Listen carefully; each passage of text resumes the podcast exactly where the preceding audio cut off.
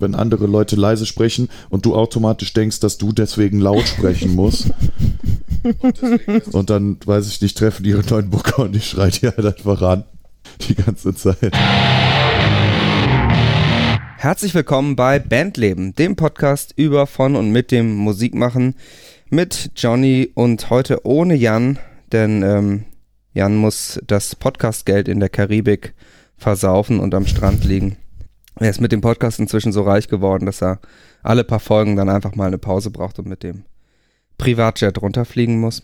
Ähm, ich habe aber dafür heute zwei Gäste. Und zwar habe ich die Selina. Hi. Und den Nick. Hallöchen. Beide von der Aachener Band The Bloodstrings. Äh, ich versuche mal zu umschreiben, was ihr so macht und im Zweifel äh, schreitet ihr ein, wenn ich, wenn ich anfange zu lügen. Kriegst du Haue. Ähm, wir kennen uns jetzt äh, ja auch schon ein paar Jährchen, aber ich weiß auch nicht alles. Das versuchen wir heute mal zu ergründen. The Bloodstrings ist eine, ich würde sagen, Punkabilly-Band inzwischen. Ja, das. Äh, so ein bisschen mit Psychobilly-Wurzeln. So nennen wir das, ja. Kommt hin. Also ein bisschen, äh, ein bisschen Horror-Einschlag, aber hauptsächlich wird gepunkrockt mit Kontrabass. das ist ja immer die, äh, diese äh, Billy, Billy-Musik quasi das entscheidende Merkmal, dass ein Kontrabass dabei ist, den äh, spielt der Nick.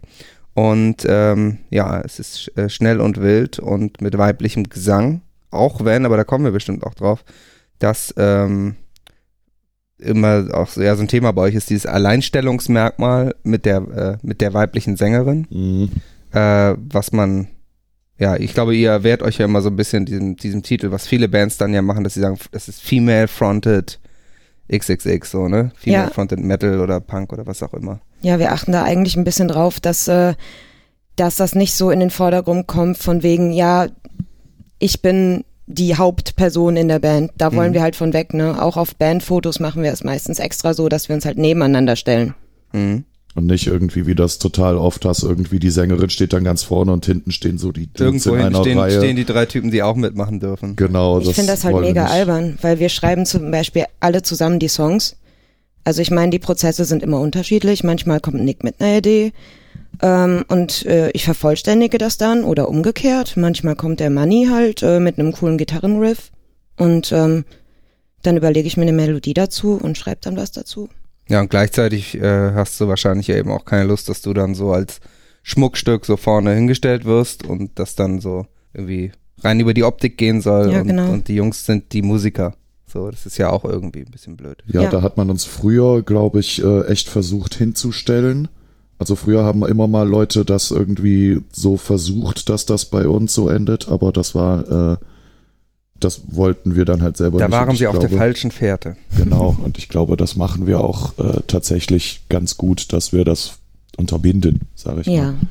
Wie lange macht ihr das? Wie lange gibt's die Band jetzt schon?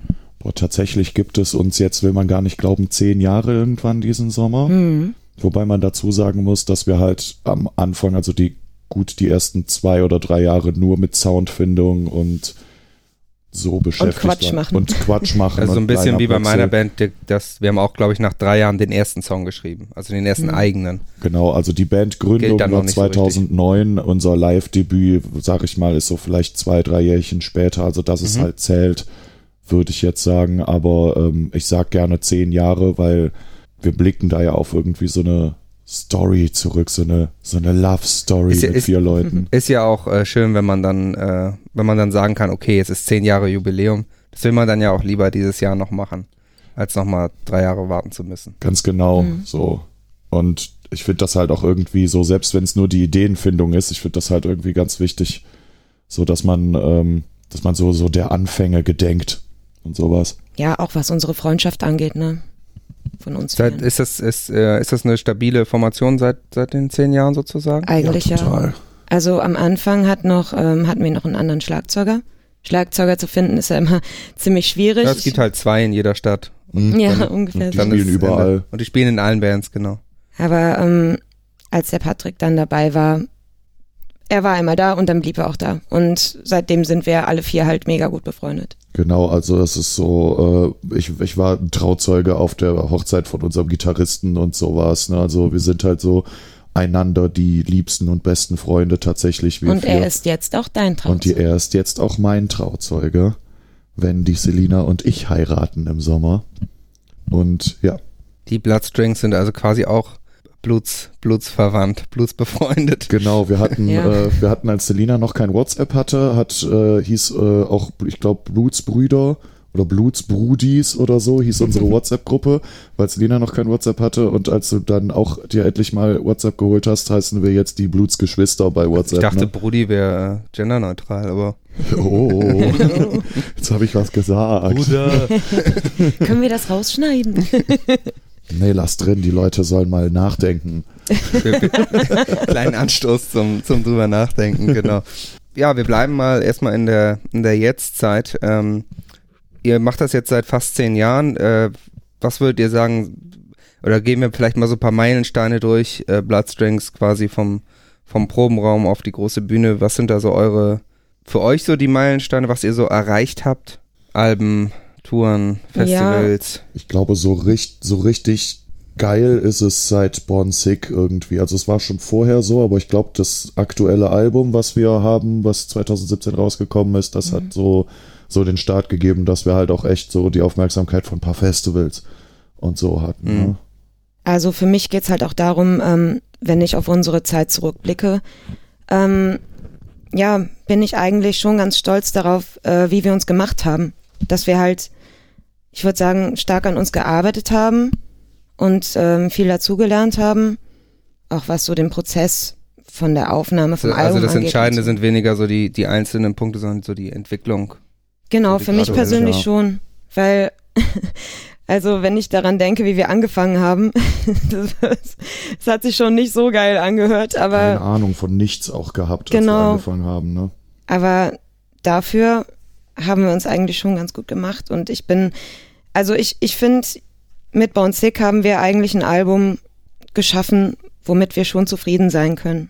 Was jetzt nicht heißt, dass wir nicht weiter dazu lernen wollen und nicht weiter an uns arbeiten wollen. Natürlich geht da noch mehr, ne? Aber damit äh, ist jetzt sozusagen so ein, so ein, ja, wie du gesagt hast, so, ein- so ein Punkt, wo es jetzt, wo, wo ihr das Gefühl habt, jetzt geht's los sozusagen. Genau. Jetzt, Genau, jetzt das ist hat so man ein- einen Punkt erreicht, wo auch was passiert. So ein und kleines Genau. Qualitätsmerkmal und so, ne, wo wir halt auch irgendwie, also wir haben immer viel gegickt und viel getourt, auch äh, international schon direkt am Anfang ganz, ganz viel gemacht, ne?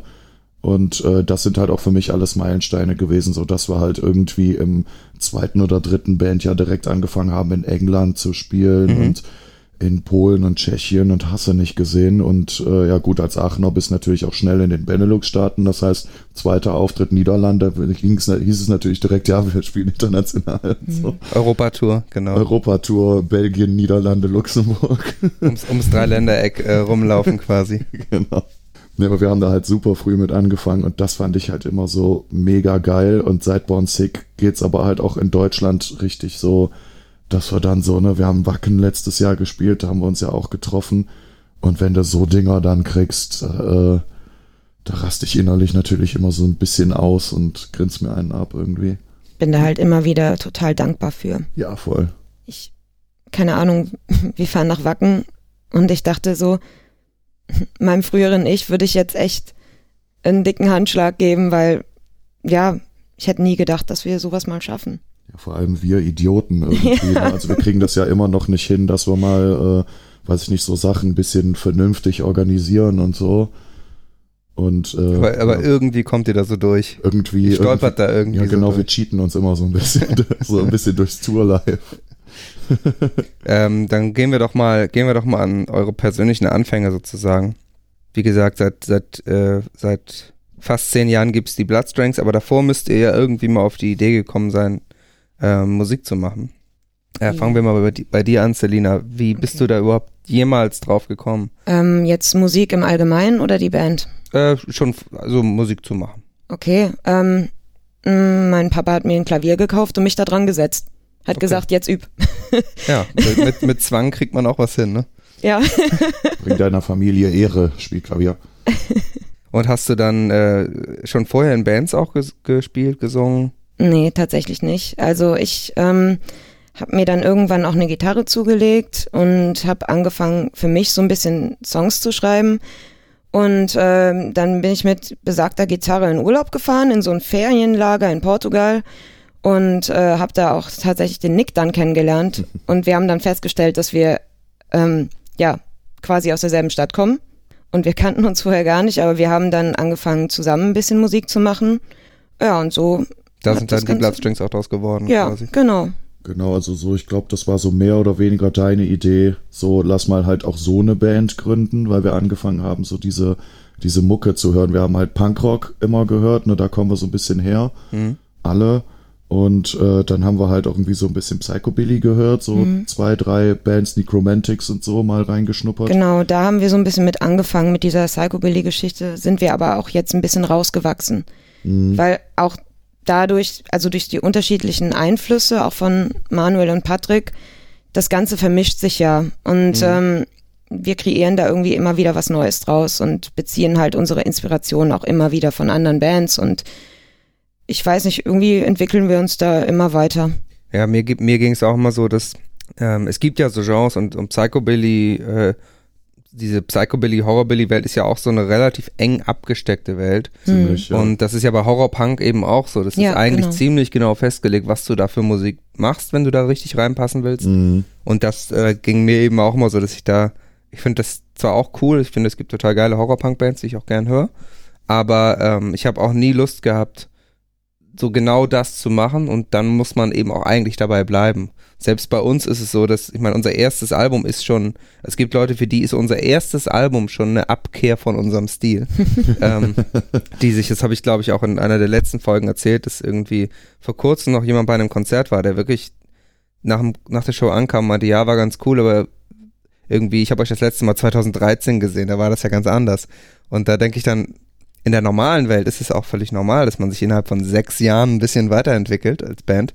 Äh, aber klar, in der Horrorpunk-Szene, wenn man erwartet, jetzt kommt Horrorpunk, ist das eben ziemlich klar. Da habe ich auch nie Lust drauf gehabt.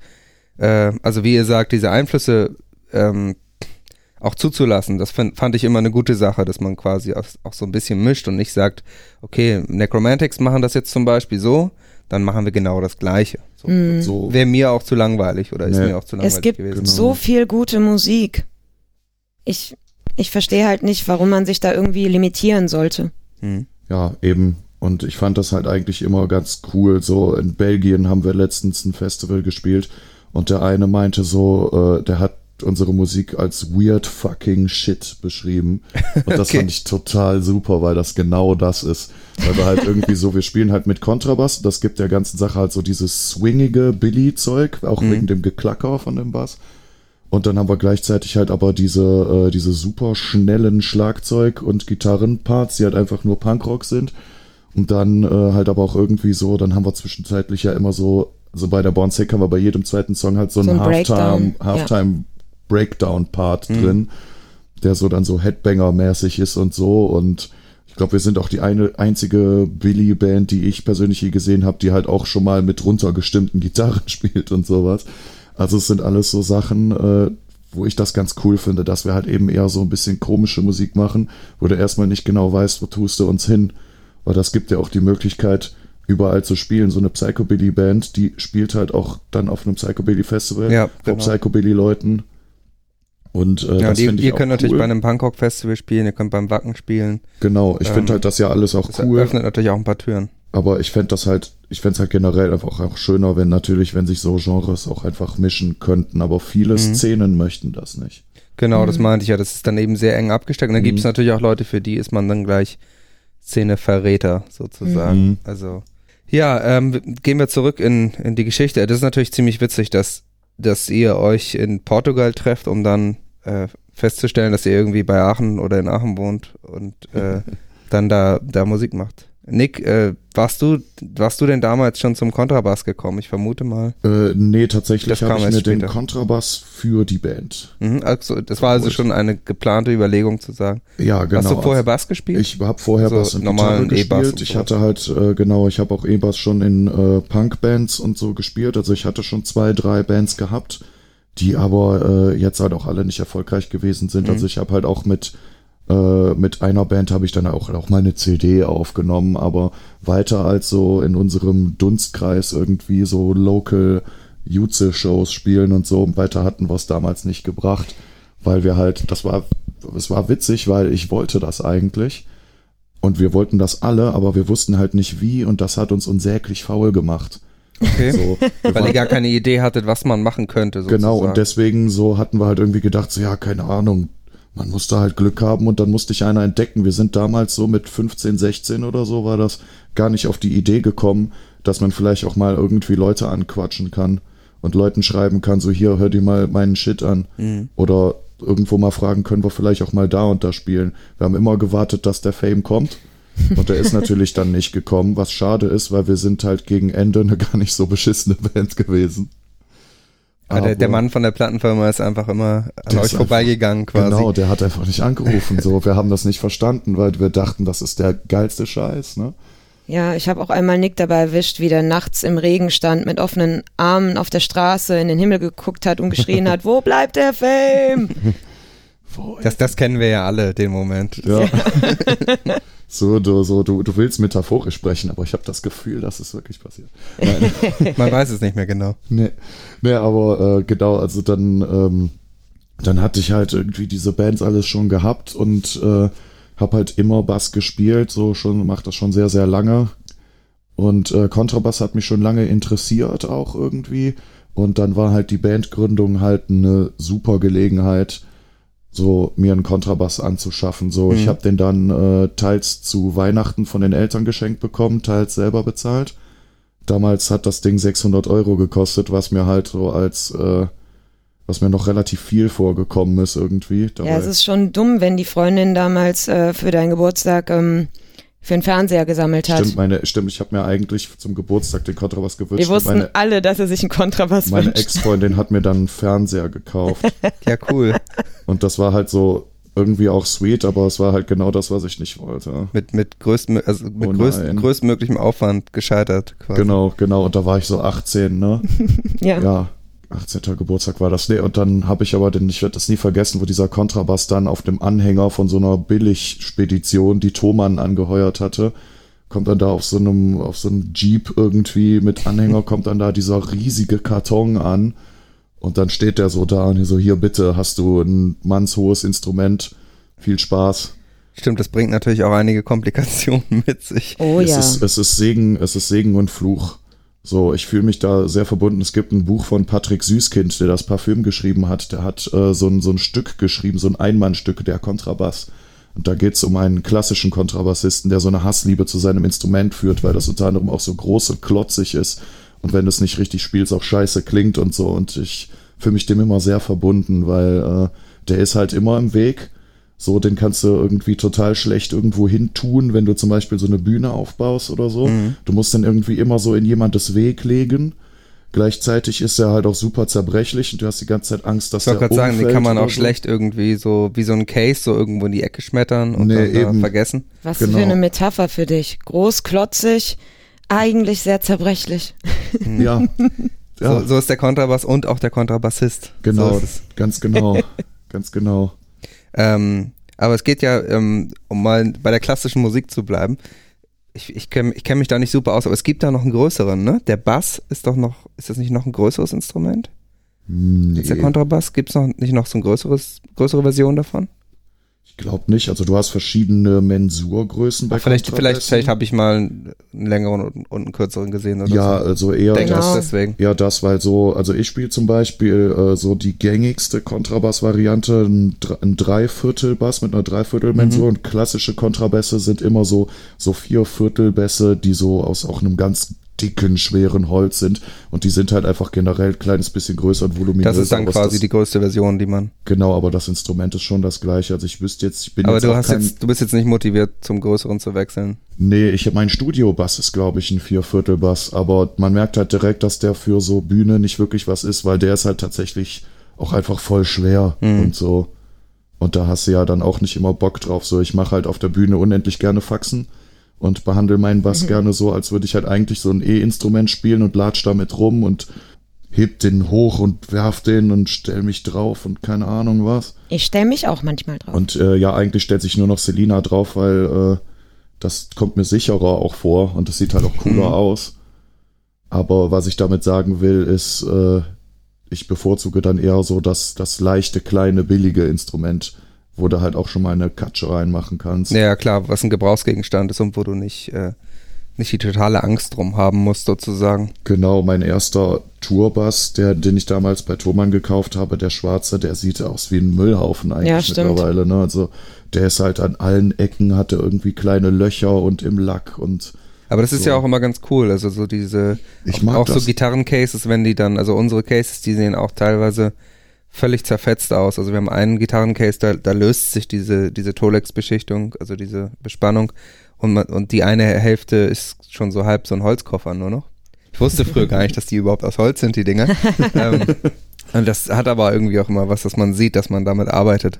ich finde das auch viel besser. Und vor allen Dingen in, in so einem Punkrock-Umfeld macht das natürlich dann auch Sinn. Im Orchester darf man dann vielleicht nicht mehr damit spielen. Wie war das, äh, wenn man Kontrabass anfängt? Ich habe ja auch mal Bass gespielt in der Band, also E-Bass. Ist das eine, ähm, der Kontrabass, der spielt sich ja schon ein bisschen anders. Ist das eine Riesenumstellung, wenn man, Ich fand Wechselt? schon, ich fand schon. Also ich habe halt so quasi über YouTube und so gelernt oder mich auch ganz viel auch mit Leuten unterhalten. Ich habe mich da, äh, habe da immer viele Tipps mir geholt von äh, Didi Beck. Das ist der Bassist von Boppin B. Die kennt man vielleicht irgendwie aus Funk und Fernsehen. Und äh, der Bassist hat mir immer ganz coole Tipps irgendwie gegeben und der hat auch ein Buch geschrieben und mir äh, meinen ersten richtig guten Vorverstärker verkauft und so. Und ähm, halt über YouTube und so halt irgendwie gelernt, das ist schon eine andere Spieltechnik. Ne? Es ist halt so dieses, dieses Slappen und halt auch irgendwie erstmal finden auf der linken Hand, wo hast du die Bünde, so, was Genau. verhält sich ein bisschen anders. Ich glaube, ja, ein bisschen ist gut. Da sind halt keine Markierungen, ne? Du weißt eigentlich der ist, gar der ist nicht. fretless quasi Ja, ja. sowieso, Ja. ne? Ja. Du weißt eigentlich gar nicht, du, du kannst nicht sehen, wo der Ton ist. Du kannst Ja. es echt nur fühlen, ne? Ja klar, das ist dann nicht so dieses, die, also einen normalen Bass, normale Gitarre kann man dann sozusagen mit ein bisschen zählen äh, Mhm. und wenn man weiß, welcher Ton wo ist, deutlich schneller wahrscheinlich. äh, Ja. Ich finde das aber auch so, also das hat aber auch seine Vorteile. Wenn du fretless spielst, ist der äh, anders als viele Leute das meinen, viel fehlerverzeihlicher, wenn du dich verzockst. Ach so, okay. Weil du kannst halt irgendwie auch ganz gerne mal, sag ich mal, du triffst halt einen Ton nicht so hundertprozentig sauber. Wenn du das auf einem E-Bass oder einer Gitarre machst, so dann landest du vielleicht irgendwie unsauber auf dem Bundstäbchen und hast direkt irgendwie so eine, so eine Dead Note. Und beim Kontrabass oder sowas kannst du halt irgendwie so ein bisschen in den richtigen Ton rutschen und dann Okay, ist dann, schieb, dann schiebst du im Zweifel so ein bisschen. Genau, und das ist, äh, das ist dann halt auch teilweise so, das kannst du live halt auch so machen, als wäre es auch ein bisschen gewollt und so. Und ich habe ja eh das Perkussive, also wenn wir jetzt nicht einen wirklich guten Mischer auf einer großen Bühne haben, hört man jetzt sowieso auch live tatsächlich nicht jede Note Gut, total ist- krass bei mir. Das ist mehr Ja. so das Perkussive, das die oberen Frequenzen abdeckt und halt äh, so die, die Tiefen und die Tiefmitten, um halt so, so den Push da reinzubekommen. Aber so die Läufe, das ist nicht immer so wahnsinnig wichtig und da ist halt ein Kontrabass auch echt fehlerverzeihlich. Ne? Gut, aber wie, genau, das Perkussive ist natürlich das, was es, was es auch besonders macht, dass du eigentlich ein, ja, noch, noch mehr als einen normalen Bass ein Rhythmusinstrument bedienst, weil du diese, diese Slaps halt immer hast. Genau. Wir, wir haben ja in der Folge mit Alex Henke gelernt, dass Bass eins der besten Instrumente für die Rockband ist, weil man es am leichtesten, also mit am leichtesten faken kann, zumindest leichter als Drums oder Gitarre. Mhm. Ähm, weil man im Zweifel nicht so genau hört, was, was man spielt. äh, den Vorteil hast du dir natürlich dann wieder weggenommen beim Kontrabass. Wenn man da nicht im Rhythmus ist, dann fällt es natürlich dann doch blöderweise auf. Ja, total. Also Das ist ein guter Punkt, ne? Ähm, dieses Perkussive ist auch der Grund, warum ähm, bei zum Beispiel bei einer Pre-Production vom Album, dass sich ähm, unser Schlagzeuger und der Nick halt mal zusammensetzen müssen und mal Mhm. einfach nur Schlagzeug und Kontrabass Dass man alleine sich durchgehen. wirklich abstimmt, ne? Genau. Weil du hast halt ganz oft so, der Kontrabass hat halt den Vorteil, dass du den halt answingen kannst wegen dem Perkussiven, aber den Nachteil, ähm, du kannst halt nicht wie im E-Bass auf jeden Schlagzeugrhythmus so unbedingt tight draufpacken, Ja, klar. weil die, die Noten kommen halt dadurch immer sehr straight raus. Und deswegen ist es halt für unseren Drummer auch entscheidend, wenn der aufnimmt, dass der die meisten Parts dann irgendwie so ein Four to the Floor Ding spielt oder halt immer nur so eine Dann hast Kick du, hast du gibt. so eine Betonung auf dem Offbeat durch den, durch den Kontrabass sozusagen. Genau, und hast halt Aber auf wenn die das Schlagzeug dagegen spielt, dann äh, Genau. funktioniert es natürlich nicht. Genau, und das halt merkst scheiße. du halt total oft erst im Studio. Also Mhm. wir können so eingespielt sein, wie wir wollen. Wenn wir einen Song geschrieben haben, gucken wir am Ende immer, ob äh, Bass und Kick denn halt auch tight sind, weil das ist manchmal halt nicht so. Das ist nicht immer so wahnsinnig schlimm, aber das ist halt so ein Nachteil. Du musst halt mit dem Drummer noch viel enger zusammenarbeiten, als es Bass als Bassist eh schon muss. So, wie viel Gigs spielt ihr jetzt? Gehen wir zurück nach heute. Wie viel Gigs spielt ihr so im Jahr? Also normal Schätzt haben wir so eine Viel.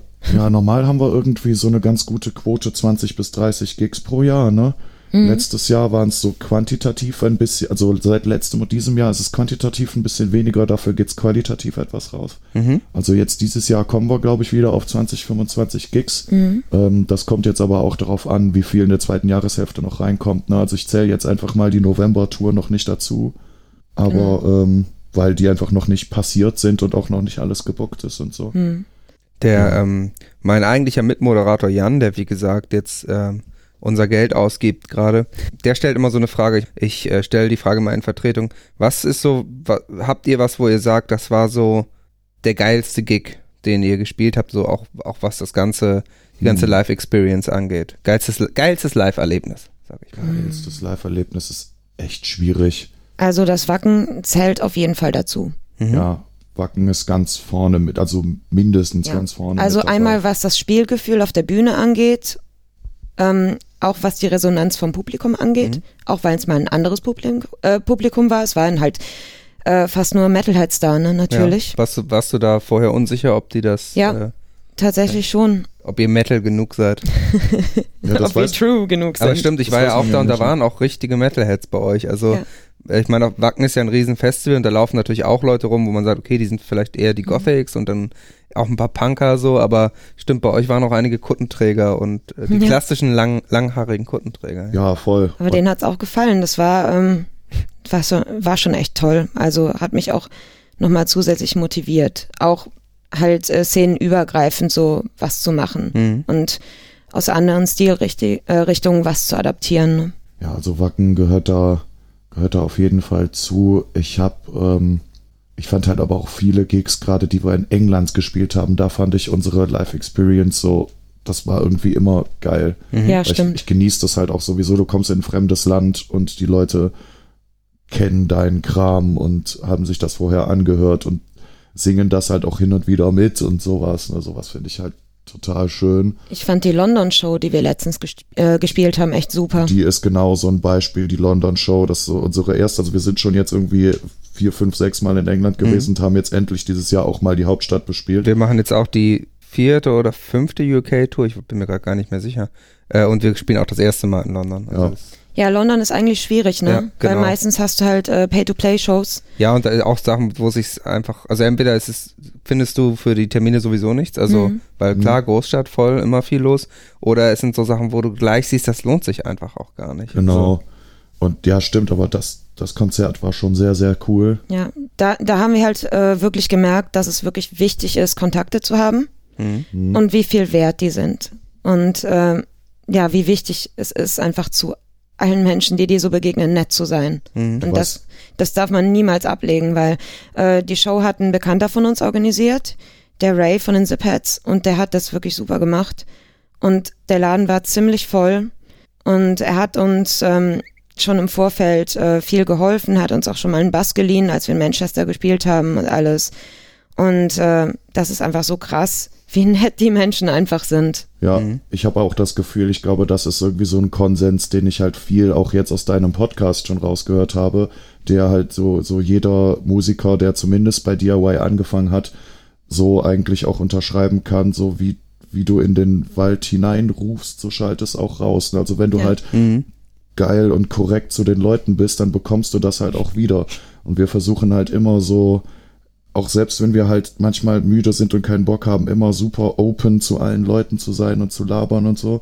Weil im, en, am Endeffekt hast du dann halt irgendwie Freunde gemacht, was Ja. eh schon eine nette Sache ist, aber die dir halt auch reell helfen können, wenn du irgendwie so ein paar Sachen brauchst oder so Schwierigkeiten hast oder Ja, so, ne? ja, die bereit sind dann auch irgendwie dir entgegenzukommen.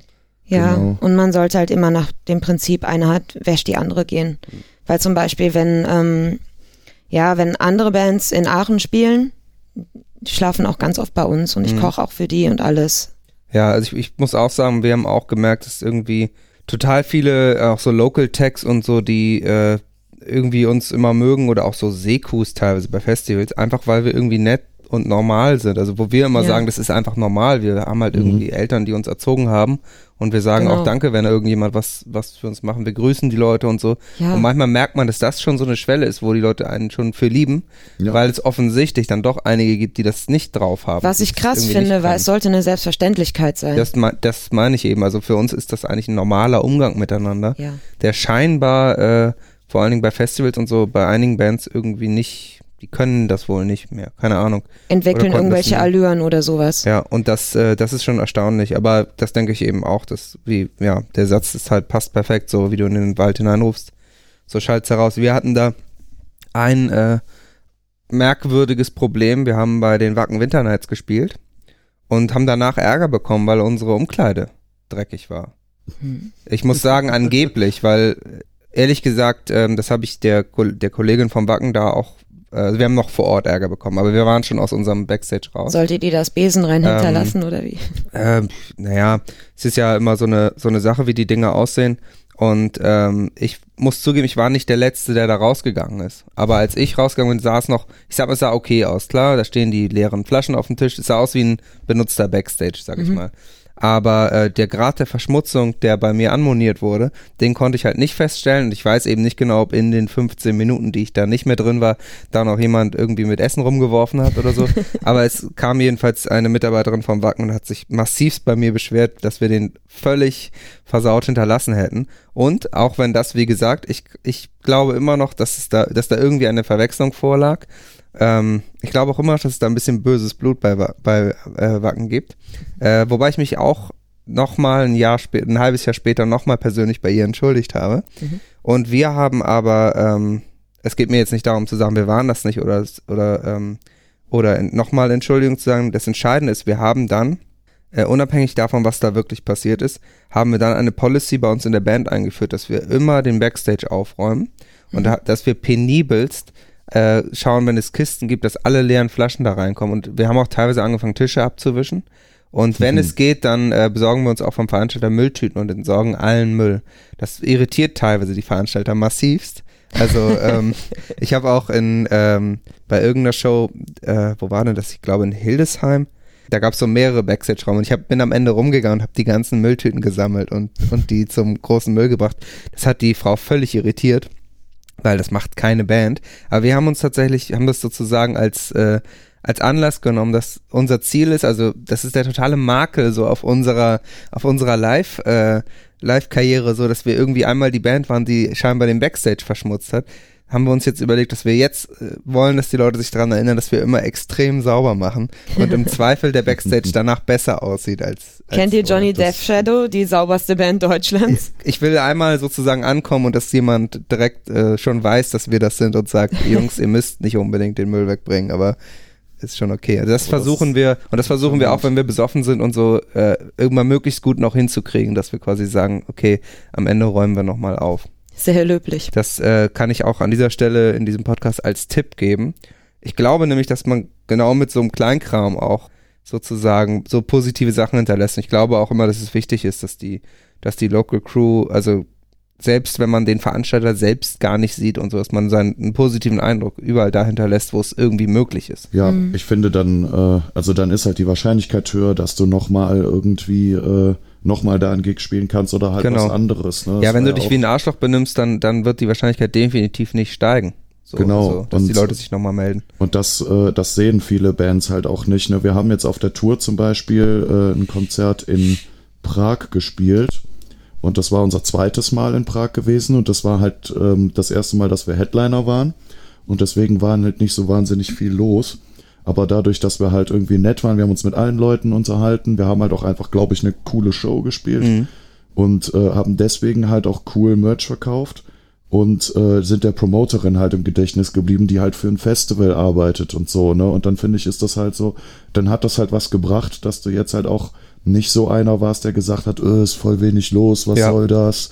Ich bin jetzt beleidigt im Backstage, weil so Bands treffen wir halt am laufenden Band, ne?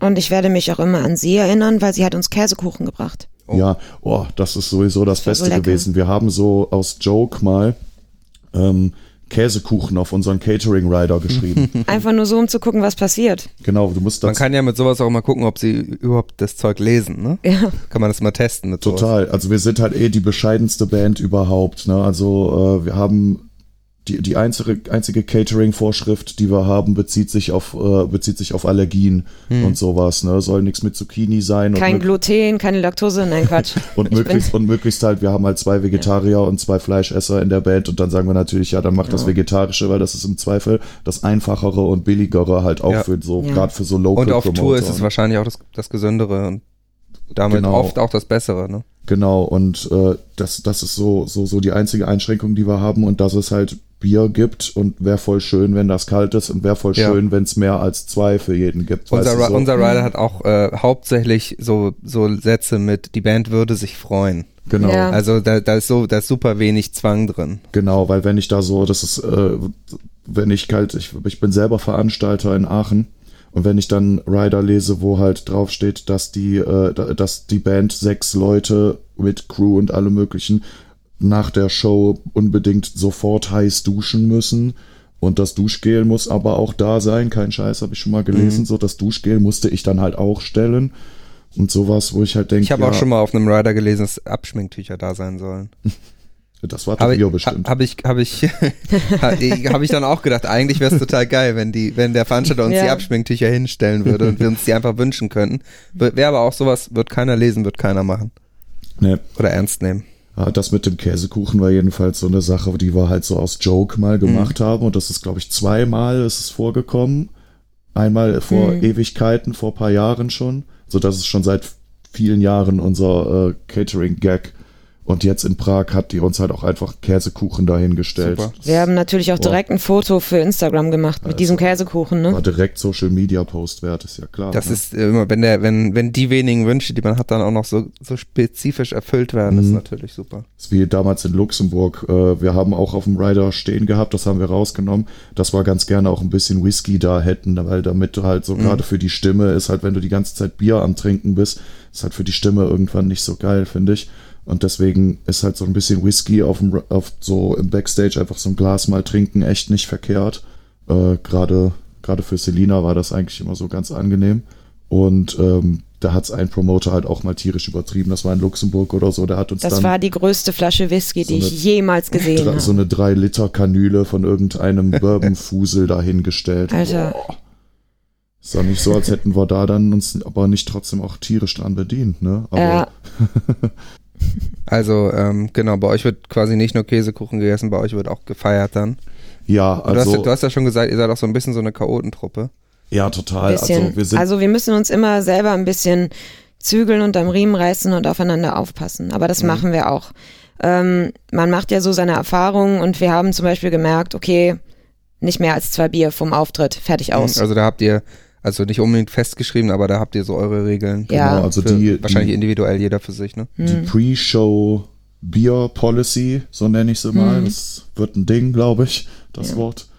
ähm, das haben wir mittlerweile ganz gut in den Griff bekommen, einfach weil wir so halt auch, ne, so, so ab, irgendwann hast du halt so einen Qualitätsstandard und du willst halt auch, dass jede Show halt für dich und für das Publikum gleich geil ist. Du willst wahrscheinlich auch nicht, dass dann irgendwie ihr alle gut seid, aber was weiß ich, der Drummer hat dann drei Bier zu viel getrunken und auf einmal fällt alles auseinander sozusagen. Genau, und deswegen haben wir halt, deswegen haben wir halt gesagt, so, äh, lass uns doch die schönste Zeit haben, indem wir halt alle so quasi nüchtern auf die Bühne gehen und halt richtig gut sind, den Leuten was richtig Geiles liefern, weil wir sind halt einfach besoffen nicht gut. Es gibt so Mhm. Bands, äh, gerade die, die so ganz, ganz lange im Geschäft sind, die können irgendwie Haarele voll noch perfekt. Äh, Wenn man das einfach so abrufen machen. kann, weil man das seit 20 Jahren macht und wirklich Genau. die, Mhm. die, was weiß ich, Gitarrist ist und die Riffs fallen einfach so aus einem raus, weil man die seit Ewigkeiten spielt, ne? Ja, 15.000 Gigs gespielt oder so, dann geht das wahrscheinlich irgendwann, dass man auch, auch noch eine Flasche Whisky noch nebenbei trinken kann und das sich nicht groß Aber auswirkt. das können wir auch nicht. Also ich, Ich kann, kann es es nicht. Ich kann es auch nicht. Ich kann es auch konditionsmäßig nicht, weil unsere Shows sind halt, du hast uns ja schon ein paar Mal live gesehen, wir machen halt auch einfach viel Ja. auf der Bühne. Ne? Wir, wir, wir springen und wir rennen und wir schreien und Headbangen, tanzen. Ja, wenn man da Ahnung schon was. derangiert auf die Bühne geht. Und äh, ich krieg das, schwierig. ich krieg das konditionell nicht hin. Kontrabass spielen ist halt auch sau anstrengend, gerade Mhm. bei unseren Songs, die halt äh, teilweise arg schnell sind. Gerade sagen, die wahrscheinlich auch in einem Tempo gespielt werden, was ein, eigentlich ein ganz normaler Kontrabassspieler gar nicht machen müsste. Nicht zwingend, nein. Also, Und äh, ja, deswegen ähm, zwei, drei Bier maximal. Ich gehe eigentlich am liebsten stocknüchtern auf die Bühne und trinke dann beim Auftritt ein Bierchen. hm.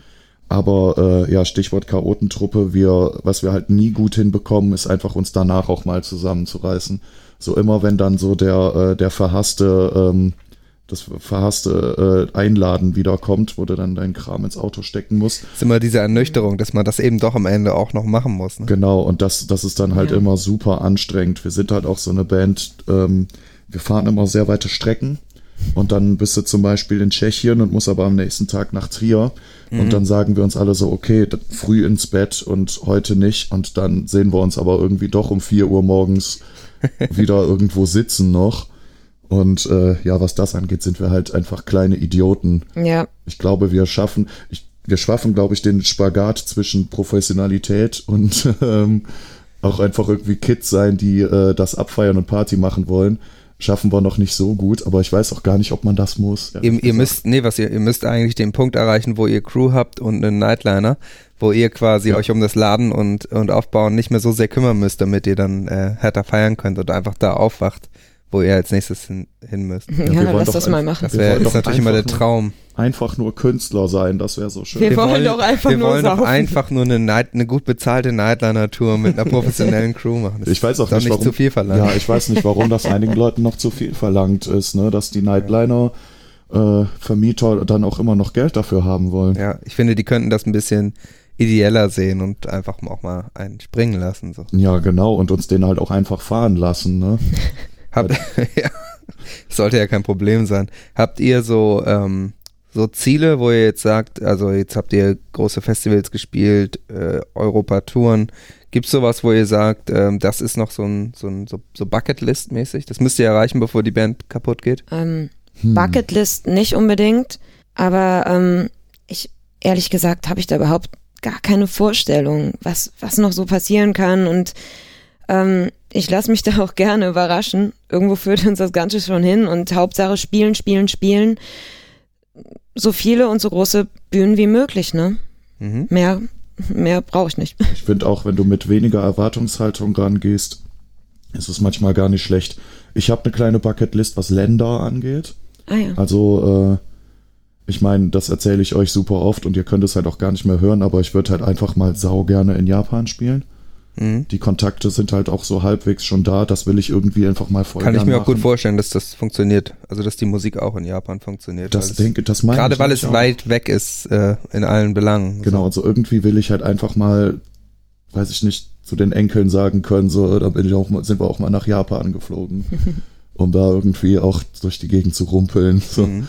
Also das ist so ein Die Szene muss da ja auch total anders sein und die Leute feiern da auch ganz anders ab. Ich, Ja, ich kann mir das kaum vorstellen, aber ich, ich würde es gerne mal erleben. ich, ich habe halt, äh, ich arbeite mit einigen Bands zusammen, die das schon gemacht haben, die halt Japan oder Taiwan oder so auch gemacht haben. Die Mhm. sagen halt auch, das ist der Wahnsinn. Die Leute haben halt einfach total Bock auf sowas. Ne?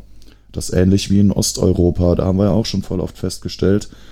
In so Ländern, die du halt nicht unbedingt auf dem Schirm hast. Da ist es auch nicht so selbstverständlich, ne? Da, Genau. da ist nicht jeden, da ist nicht jeden Abend ein Konzert von einer, von einer Genau. Punkband, die man Also, sehen will. So, wo du eben auch Live Experience meintest, ne? Ich werde das nie vergessen, dass wir da das erste Mal in Warschau spielen an einem Donnerstagabend und die Leute singen unsere Songs mit und so und äh, foto fotografieren sich mit unserem Auto. Und ich Hm. denk so, warum? Wa- Warum in Polen? Also, es war irgendwie so. Ähm, gut, dann gehen wir, gehen wir mal in die ganz andere Richtung. Habt ihr so ein, so ein Gig, wo ihr euch daran erinnert, wo man so sagt, okay, der hätte echt überhaupt nicht sein müssen. Also Ja, so ein richtiger Scheiß-Gig.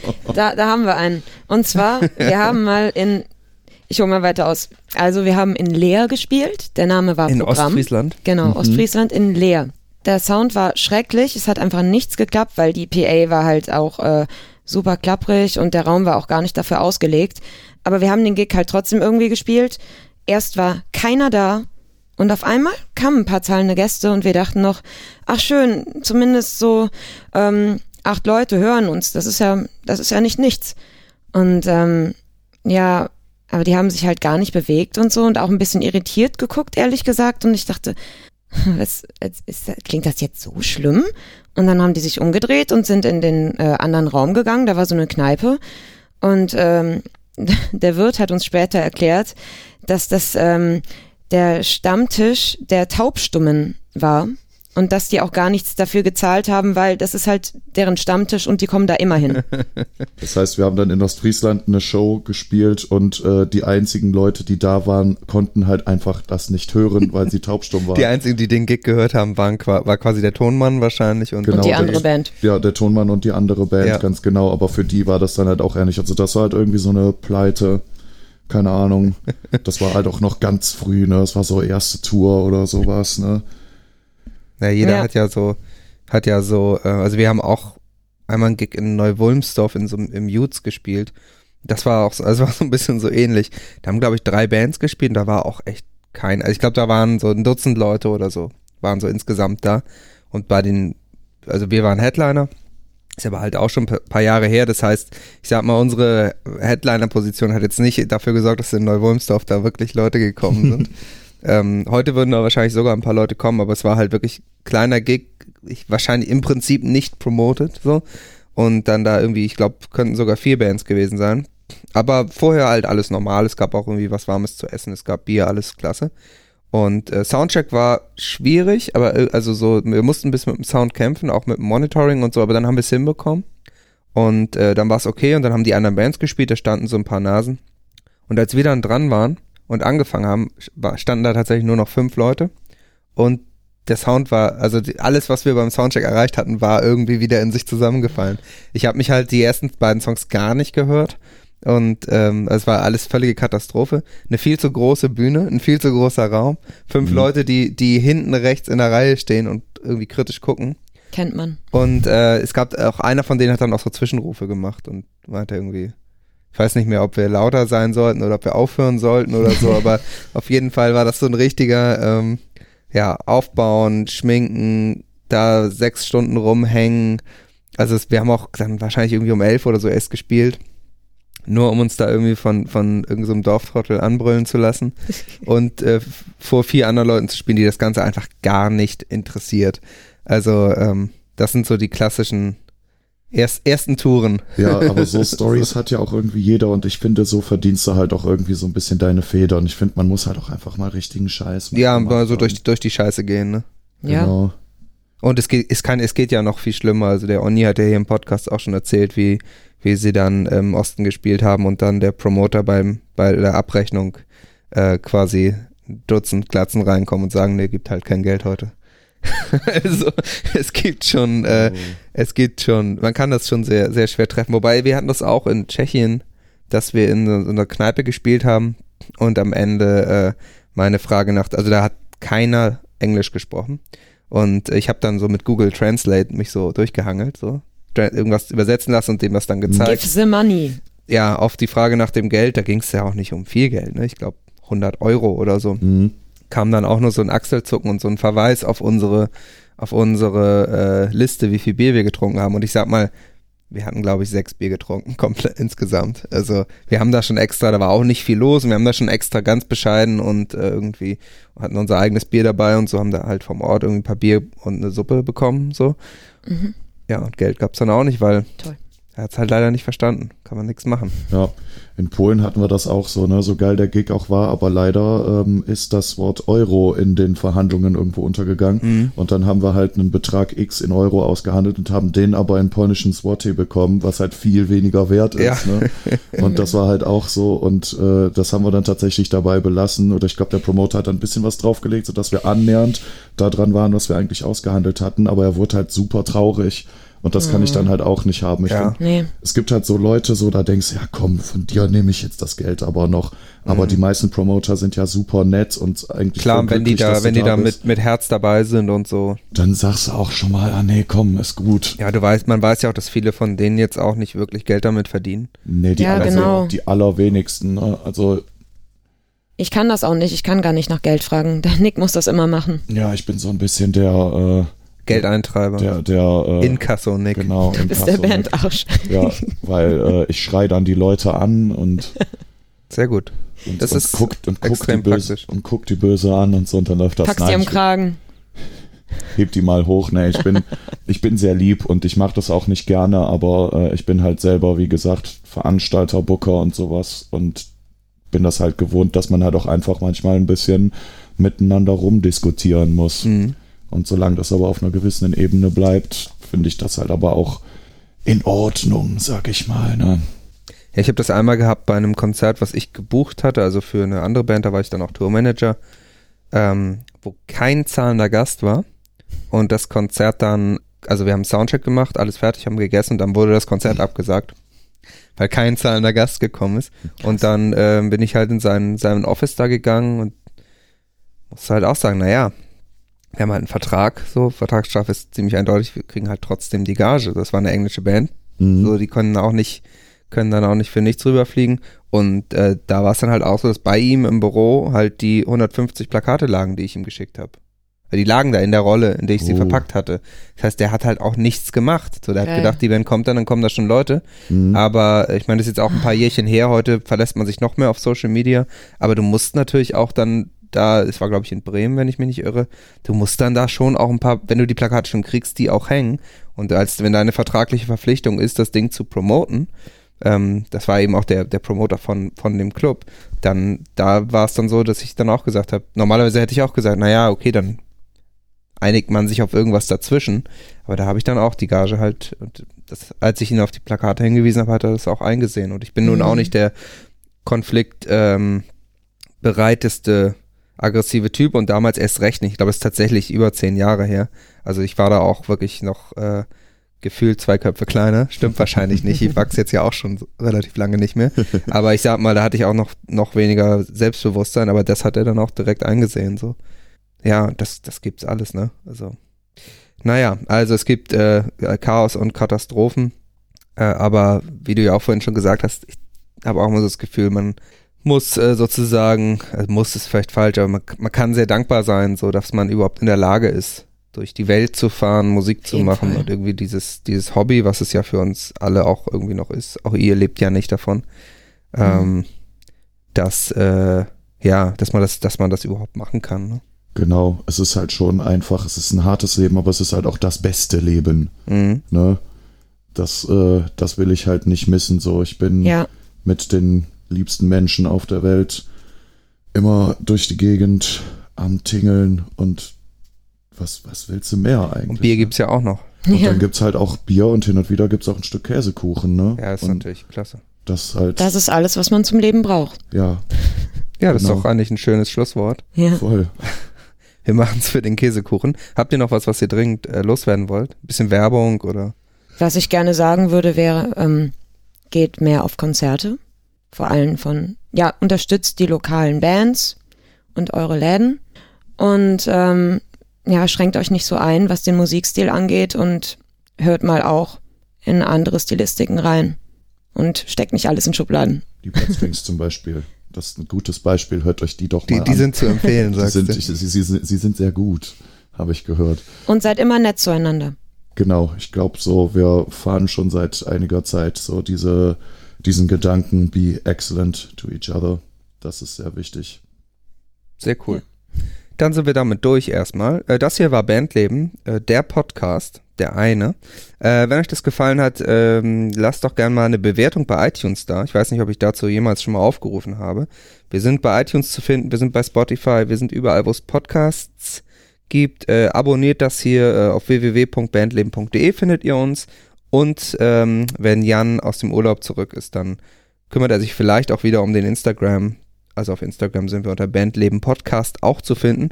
Und wir machen auch gleich nochmal ein cooles Groovy, wie man heutzutage sagt, für unseren Instagram. Und ähm, ja, tschüssi. Ciao.